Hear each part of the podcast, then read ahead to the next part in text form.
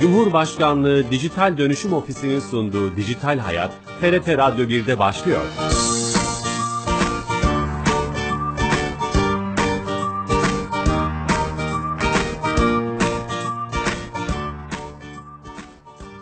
Herkese merhaba, ben Bilal Eren. Teknoloji ve dijitalleşmenin hayatlarımızı etkilerini konu edinen Dijital Hayat programımıza hoş geldiniz. Her cuma saat 15.30'da bir başka konuyla TRT Radyo 1 stüdyolarından kulaklarınıza misafir olmaya devam ediyoruz. Bugün güzel bir gün. E, Programımız da buna denk geldi. 29 Ekim Cumhuriyet Bayramımız. Tüm milletimizin Cumhuriyet Bayramı'nı tebrik ediyoruz. Nice cumhuriyetlere, nice Cumhuriyet Bayramlarını beraber kutlamaya e, dileklerimizi buradan iletmek istiyoruz.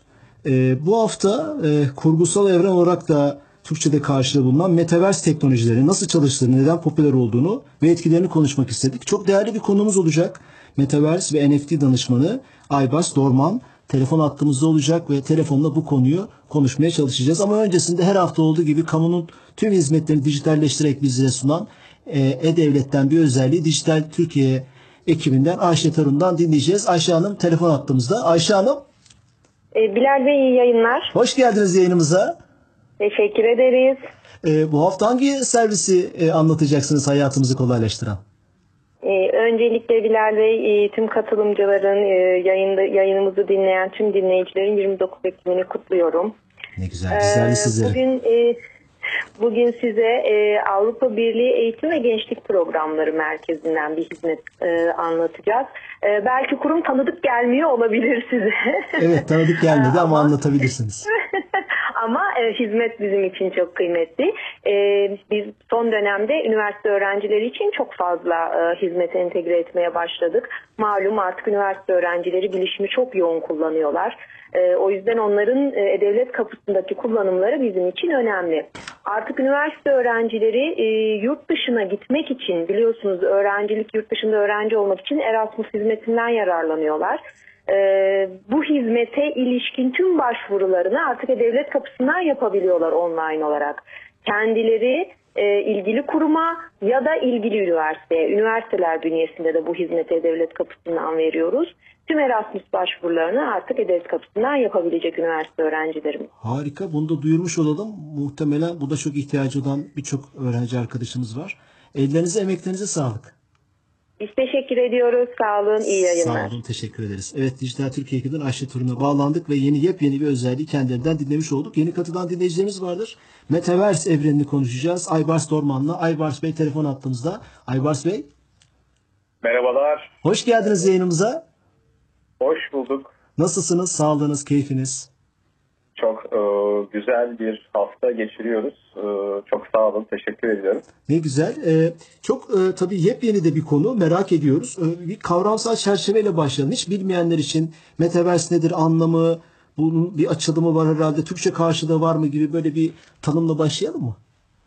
E, tabii, e, öncelikle Metaverse teriminin e, birazcık hani, anlamının nereden geldiğiyle başlayalım. Tamam. Metaverse kelimesi meta yani Türkçesi ötesinde anlam ve e, evren yani verse kelimesinden gelen Türkçesi evren kelimesinin önekinin bir e, portmantosudur aslında. Terim tipik olarak e, algılanan bir sanal evrene e, tekabül eder ve bu sayede de e, paylaşımlı, üç boyutlu sanal alanlardan oluşan gelecekteki internet e, kavramının yeni bir versiyonu diyebilirim. Bilal Bey. Hı hı. Ve buna kurgusal evren olarak çevrildi Türkçe'ye. Böyle çevirmekte bir sakınca var mı? Yani şöyle e, kurgusal evren demek bir noktada evet doğru ama bir noktada da yanlış şundan dolayı e, genel anlamda daha önceden kuralları belirlenen ve bu evren içerisinde belirli sınırların olduğu ve bu sınırlar çerçevesine e, geçiş yokmuş gibi algılansa da aslında DAO dediğimiz bir kavram var. Nedir bu DAO dediğimiz kavram? Tamamıyla otonom bir şekilde yönetişim mekanizmalarını içerisinde dahil eden ve toplulukla birlikte e, yer alan yani ekosistemdeki herhangi bir metaverse içerisindeki kişi ve toplulukların oy kullanabildiği ve yeni kuralları belirleyebildiği bir yapı. Metaverse'ler artık bunu kullanmaya başladı. Bu noktada kurgusal evrenden çok birazcık da tam yönetişim ve e, tamamen e, bir demokrasinin olduğu bir meta evren de diyebiliriz. Meta evren diyebiliriz. Tam da belki e, ismine de e, yakışır biçimde belki de e, onu düşünerek e, dün akşam e, çok canlı bir şey Facebook e, şirketi şirketin ismini değiştirdi sanırım. Meta ismini koydu. Onu da sormak istiyorum. E, bir de e, tabii bunu ilk kim kullandı? Hani bunun bir tarihçesi, geçmişi, bilim kurgu romanlarından mı geliyor? Bu evreni tasarlayan kimler? Nasıl kullanıldı ilk? Ee, tabii yani bu aslında tarihçesine baktığımızda ilk olarak bilim kurgu yazarı Neil Stephenson tarafından 1992'deki romanında yer alan Snow Crash'te e, bir metaverse kelimesinin çıktığını görüyoruz. Bu aslında kullanım bakımından çok karmaşık, kullanışlı ve kesinlikle bağımlılık göstermesinin zor olduğuna inandırıcı, sürükleyici ve gerçekçi bir sanal dünya görüşünü ifade ediyordu Bilal Bey. Bu noktada da insanlar zamanlarının çoğunu meşru bir şekilde geçirebilirler. Tıpkı birçok ofis çalışanının zamanlarını şu anda remote olarak çalışarak geçirdiği gibi. Metaverse sanal gerçeklik fikrine benzer ancak görkeminin ve çağrışımlarının özelliğinin de ötesine geçer. Bu ne demek oluyor? Bu terim evrende olduğu gibi meta kelimesinin anlamı daha önce de söyledim genel anlamı ve ek ters anlam e, ifadesi anlamına da geliyor. Yani bir noktada dijital dünyanın tamamıyla sanal olduğunu konuşabiliyoruz fakat gerçek dünya verilerini de bu sanal ortamlarda kurgusal mekanlarda biz e, eş zamanlı olarak kullanabiliyoruz. Hemen bir örnek verelim. Şu an hemen masamızda bulunan bir bardağı ele alalım. Bu bardağı gerçek hayat verisini, işte bardağın rengini, bardağın boyutunu gibi gibi özellikleri biz şu anda Metaverse içerisine entegre edebiliyoruz. Aynı şekilde Metaverse dünyasındaki bir e, oluşturulan nesneyi gerçek hayata da üç boyutlu e, yazıcılar sayesinde e, gerçek dünyaya entegre edebiliyoruz. Bu noktada da baktığımızda aslında e, Facebook'un da yaptığı şey e, sadece bunu bir sanal dünya olarak düşünmeyelim.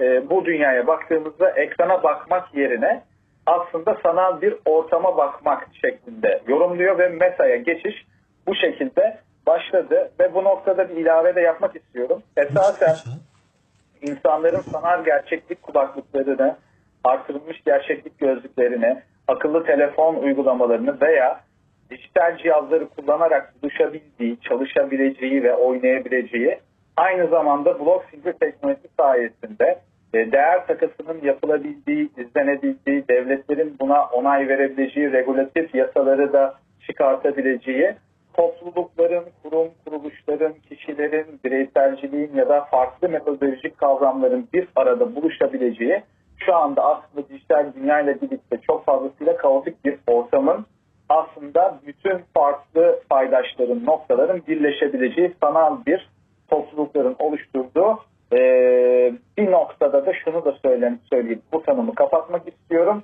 Open source yani açık e, kaynaklı bir yazılımın sanal ortamda gerçek hayat verilerini yansıttığı bir dünya.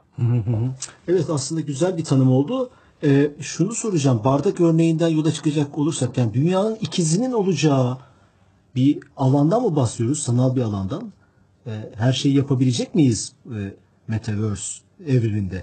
Dünyadaki Peki. fiziksel bütün e, işte eşya, araç, gereç, yaşamımızı oluşturan her şeyi orada da oluşturabilecek miyiz?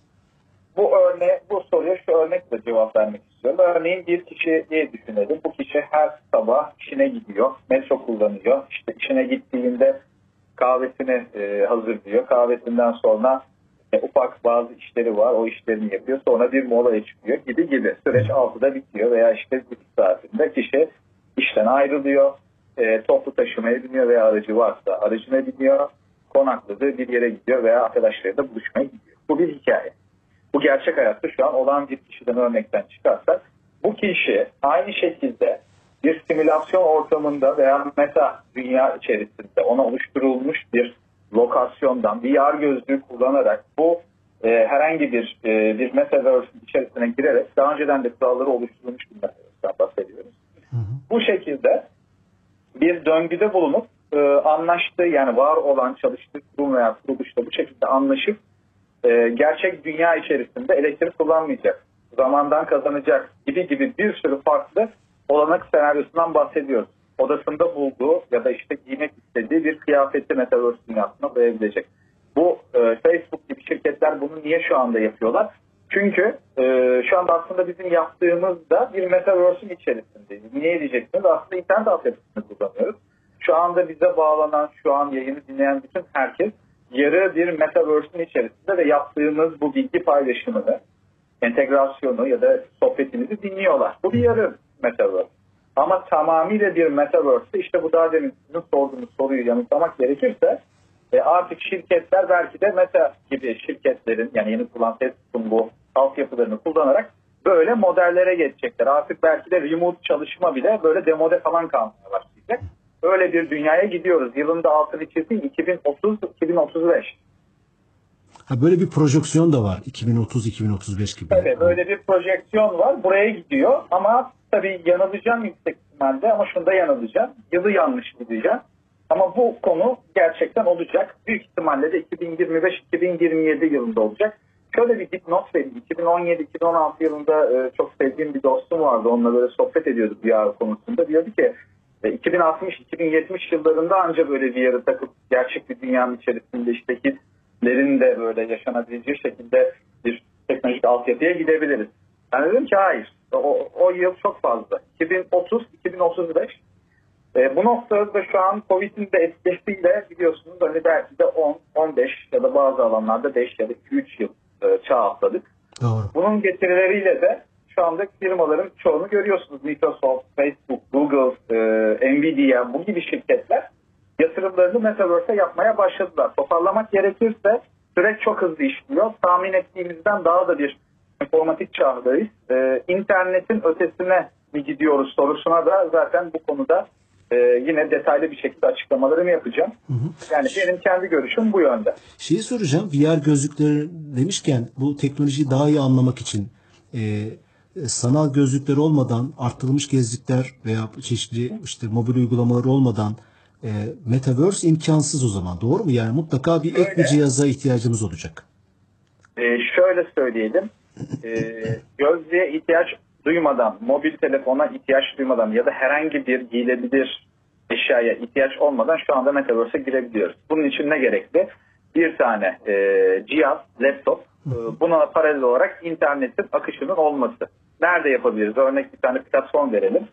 On Cyber IO. On Cyber IO nedir? E, Sizin dijital olarak sanat eserleriniz ya da gerçek dünyadaki sanat eserlerinizde sergiletebildiğiniz, sergi alanları açabildiğiniz, özelleştirebildiğiniz ve bu eserleri halka açık bir şekilde sadece bir link paylaşarak içerisine doğrudan entry yani giriş e, girişi hizmetini sunabildiğiniz bir platform. Biz de bu hafta e, bir Luna DAO Derneği olarak Türkiye'nin ilk e, e, NFT sanat gecesini düzenledik. Burada hem fiziksel hem de e, Metaverse ortamda oluşturduğumuz ilk bir sergi oldu bu ülkemizde. Bunu da yine bir Metaverse hizmeti sunan On Cyber IO üzerinden yaptık. E, dilenle, di- dileyen herkes de bu sanat e, gecesinin Metaverse'ine ulaşabilirler. On Cyber IO slash sanat gecesi diye geçiş yapabilirsiniz web sitesi üzerinde. Yani aslında toparlamak gerekirse mümkün. E, dediğiniz soruda e, şu anda e, herhangi bir cihaza ihtiyacımız İhtiyaç yok. Ekranlar yeterli olacak bu anlamda. yeterli olur. Diğer gözlüğüne gerek duymadan da Metaverse'e giriş yapalım. Bu çok, bu çok önemli. Ve bu arada yeni katılan dinleyicilerimiz vardı. Tekrar etmek istiyorum. Metaverse ve NFT danışmanı Aybars Dorman'la yepyeni bir kavramı konuşuyoruz. Şimdi tabii bu yeni bir şey olunca e, bu, belki biraz halkla ilişkiler çalışması da olabilir. E, bütün medya dünyanın e, önemli işte kanaat önderleri vesaire bu konuda konuşmaya çalıştı. İşte biz de programımızı gündem yapmaya çalışıyoruz. İnternetin geleceği büyük şeyler e, atfederek konuşuyoruz. Siz de böyle mi düşünüyorsunuz yoksa biraz daha temkinli misiniz? Hani ya internetin geleceği, bu internet altyapısını kullanacak bir şey. İnternetin geleceği olabilir mi? Sizin düşünceniz ne? Çok güzel bir soru sordunuz bana. Ben aslında en sevdiğim ve sürekli konuşmak istediğim ve hani gerçekten de uzun zamandır araştırma yaptığım bir konu bu aslında. 2018 yılında ilk defa Marmara Üniversitesi'nde bir sunum yaptığımda Marmara e, IEEE e, kulübünün bir e, şeyin etkinliğiydi. Biz blok zincir etkinliği yapmıştık. Orada benim bir sunumum vardı. Blok, blok zincir internetin ötesi mi? NFT'ler e, internetin ötesi mi? İnternet protokolü artık yetersiz bir şeklinde. Ben şöyle bakıyorum konuya Bilal Bey. İnternet protokolleri tamam çok güzel ama baktığınızda bunların altyapıları 1990'lı yıllarda aslında hayata geçirildi. Şimdi bulunduğumuz yıla baktığımda yaklaşık olarak internetin 30. yaşını doldurduğunu görüyoruz. Ee, Ben 99 yılından beri interneti kullanan, oyunlarda sürekli e, zaman geçirmiş biri olarak internet protokollerinin şu anda günümüzde artık yetersiz olduğunu ve yeni protokollere ihtiyaç duyduğumuzu uzun bir zamandır zaten gittiğim bütün etkinliklerde ve e, sohbetlerde iletiyordum. Tam da bu noktada NFT'ler yani NFT protokolleri, non-fungible tokenlar yani benzersiz kendilerine ait adresleri olan tokenlar devreye giriyorlar. Bu diyeceksin peki hani nasıl bir farklılık yaratacak? Şöyle farklılık yaratacak. Atıyorum evinizde bulunan bir e, herhangi bir çalışma robotu işte kahve makinesi robotu olabilir, temizlik süpürgesi robotu olabilir. Bunların her birinin çalışma protokolleri, çalışma mekanizmaları farklıdır ve güvenlik açısından ve çalışma birbirleriyle olan iletişimleri açısından IoT teknolojisi bu devreye girer. Burada da IoT nedir diye hiç bilmeyenler için de e, nesnelerin interneti yani e, Internet of Things diye geçer. Bu noktada NFC, Internet of Things, 5G ve e, bunların hepsinin toparlanıp buluşacağı nokta meta yani internetin geleceği. Şu anda internet neden yetersiz onu söyleyeyim. Biz sadece farkındasınızdır bir web sitesine giriş yapıyoruz. Linkleri kullanıyoruz, protokolleri kullanıyoruz ama doğrudan bütün duyularımızı da için, işin içerisine ekleyebileceğimiz bir platform kullanmıyoruz. Yani aynı zamanda mesela platform içerisinde diğer gözlüğümüzü taktığımızda görebiliriz. Bir şeylere dokunduğumuzda o dokunsal şeyi his olarak hissedemiyoruz. Ama ilerleyen zaman diliminde dediğim gibi diğer tatları da yani duyu organlarımızı kullanıp tamamen belli bir oranda zordur ama buraya gidecek. Bunu yapabileceğimiz bir şeye ihtiyaç duyacağız. Şimdiden duyuyoruz. Ya bunun risklerini de konuşacağımız bölümde risklerini de eleştirilerinde de bulunacağım. Toparlamak gerekirse ben internetin geleceğini e, Metaverse ve NFT'lerde görüyorum. Bunu yıllardır söylüyorum. Söylemeye de devam edeceğim. Buraya da e, altını söylediğimin altına da imzamı atıyorum. Önemli bu soru şu yüzden soruyorum. Facebook gibi hani sabıkası olan biraz da böyle çekindiğimiz işte veri temelli iş modelleri neticesinde rızamız olsun olmasın verilerimizi satarak e, müthiş kaynaklara erişen şirketler ilk bu işlere girince insan haliyle biraz böyle temkinli yaklaşma ihtiyacı hissediyor ya da böyle provokatif bir soru sorma ihtiyacı hissediyor. O yüzden çekiniyoruz. Bilmiyorum e, bu konuda ne düşünürsünüz? Yani Facebook çok sabıkası olan bir şirket olunca e, ilk de o sunum yapıyor veya bu konuyu sahipleniyor ciddi bir şekilde. Tabii ki inovasyonla yaptığı işe büyük saygı duymakla beraber kendi kurallarını kendi belirleyen bir şeyde işte hukuk tanımaz vesaire veya çok az tanır diyelim. E, dolayısıyla o bizi endişeye sürüklüyor. Risklerini de nasıl görüyorsunuz? Riskler neler sizce? Ya kesinlikle ben şu şekilde görüyorum. E, riskleri kişilerin bilgilerinin daha çok a, alınması ve çalınması. Çünkü şu anda zaten internette ortalama bir kişi çok fazlasıyla süre geçiriyor. Metaverse olacağı zaman gerçek dünyadan kopmalar olacak ve belki de kişiler artık bu dünyanın getirilerine ya da cazibelerine çok fazlasıyla kapılıp gerçek yaşam içerisinde e, kendilerini görememeye başlayacaklar ve buradaki e, teşvik mekanizmaları, teşvikler ya da onlara daha çok e, özellikler sunulacağı için bu VR gözlükleri çıkartılmayacak ve çıkartılmaması sebebiyle de insanlarda bu sefer sorunlar başlayacak. Bu bir numaralı problem. Yani veri güvenliğini ve bu kısımları e, söylemek şöyle dursun. Bence en büyük problem burada başlayacak. Fakat e, Facebook çıkarttığı bu yeni projeyle birlikte adını değiştirerek işte meta koyarak bu işe girişmesinde de aslında inanılmaz derecede kendisinin bir fırsatı. Niye fırsatı? Çünkü daha önceden bir lekelenme süreci vardı, kötü bir itibar vardı ve bu itibarı da Metaverse sayesinde, bu popülerlik sayesinde uzun bir zamandır e, beklettiği bu çalışmasını ismini Meta diye çevirerek e, artık kendini aklamaya çalışacak. Ne kadar başarılı olur? Tabii ki de bir soru işareti ama ben Metaverse dünyasında Facebook'un e, dominant etkisinin olmayacağını düşünüyorum. Olmayacağını mı düşünüyorsunuz? Çok önemli bu. Kesinlikle, kesinlikle olmayacağını düşünüyorum ve Facebook'un e, neden olmayacağını size şundan dolayı bahsedebilirim. Kripto ekosistemine, blok zincir altyapılarına ve buradaki mis, e, mis- misyon ve vizyona sahip olan projeler ki bunun örneğini ben hemen söyleyeyim. Blocktopia yani GK ile yazılmıyor. Blocktopia diye yazılıyor. Bunun gibi metaverse'lerin ben ön planda olacağını düşünüyorum. Neden? Çünkü birincisi size ait olan kripto cüzdan ile işlem yapabiliyorsunuz. İkincisi e, tamamıyla transparan ve e, dediğim gibi governance, DAO sistemini kullanıyor. DAO sistemini kullanmak ne demek? Şu demek.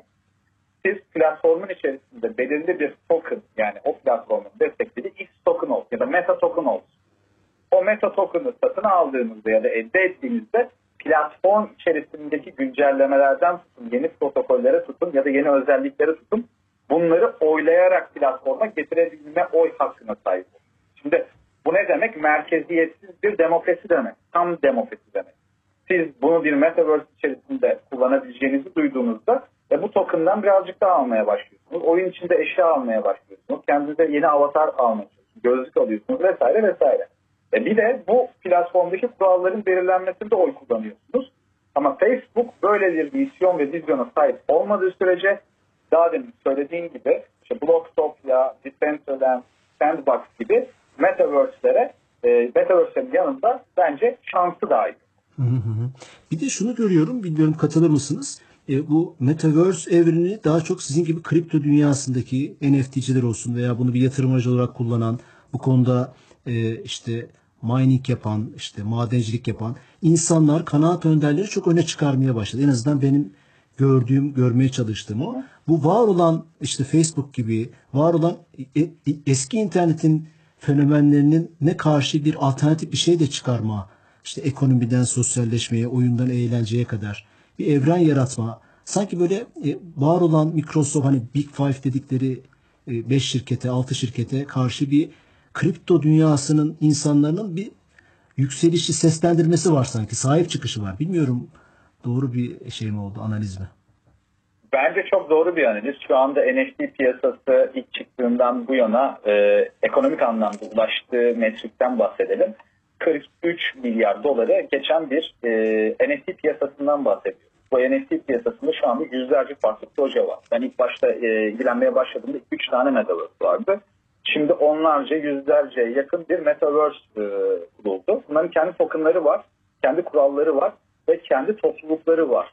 Aslında en önemli şey Bilal Bey, e, toplulukların gücü yani kitlelerin gücü. Bu Doğru. noktada blok zincir kitlelerin dehası olarak yorumluyorum.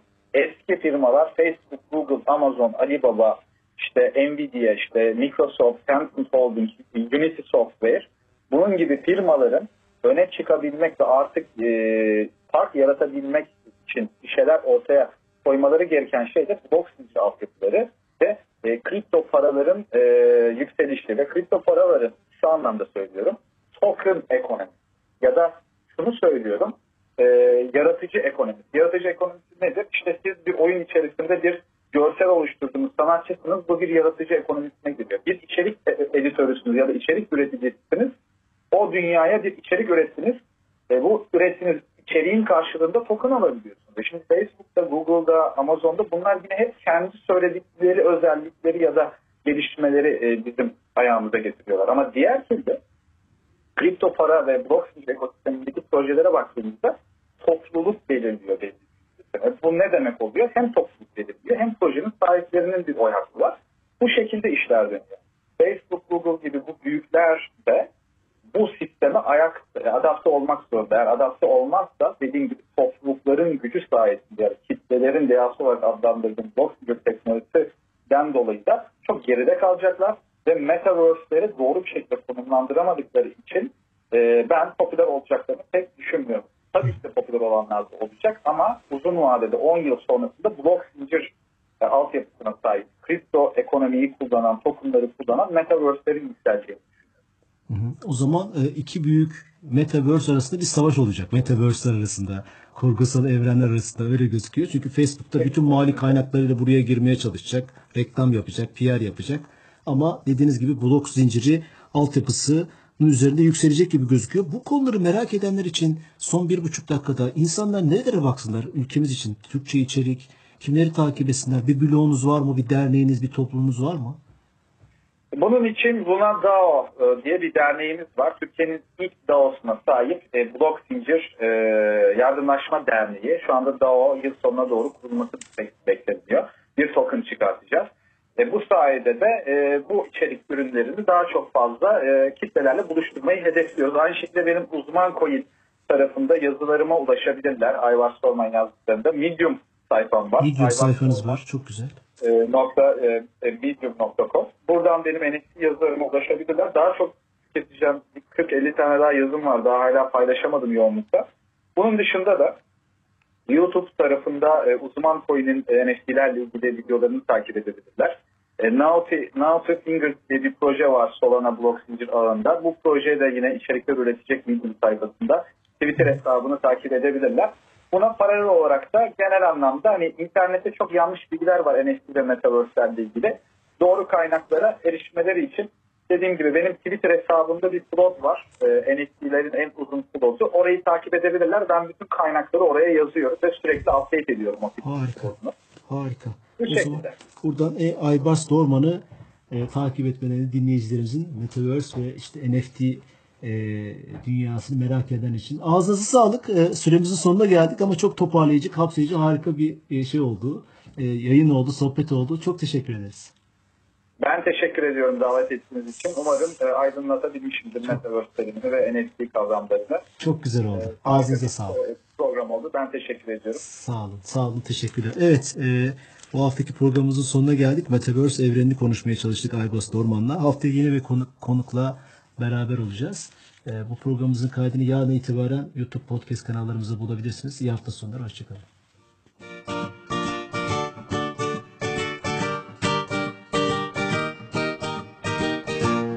Cumhurbaşkanlığı Dijital Dönüşüm Ofisi'nin sunduğu Dijital Hayat, TRT Radyo 1'de sona erdi.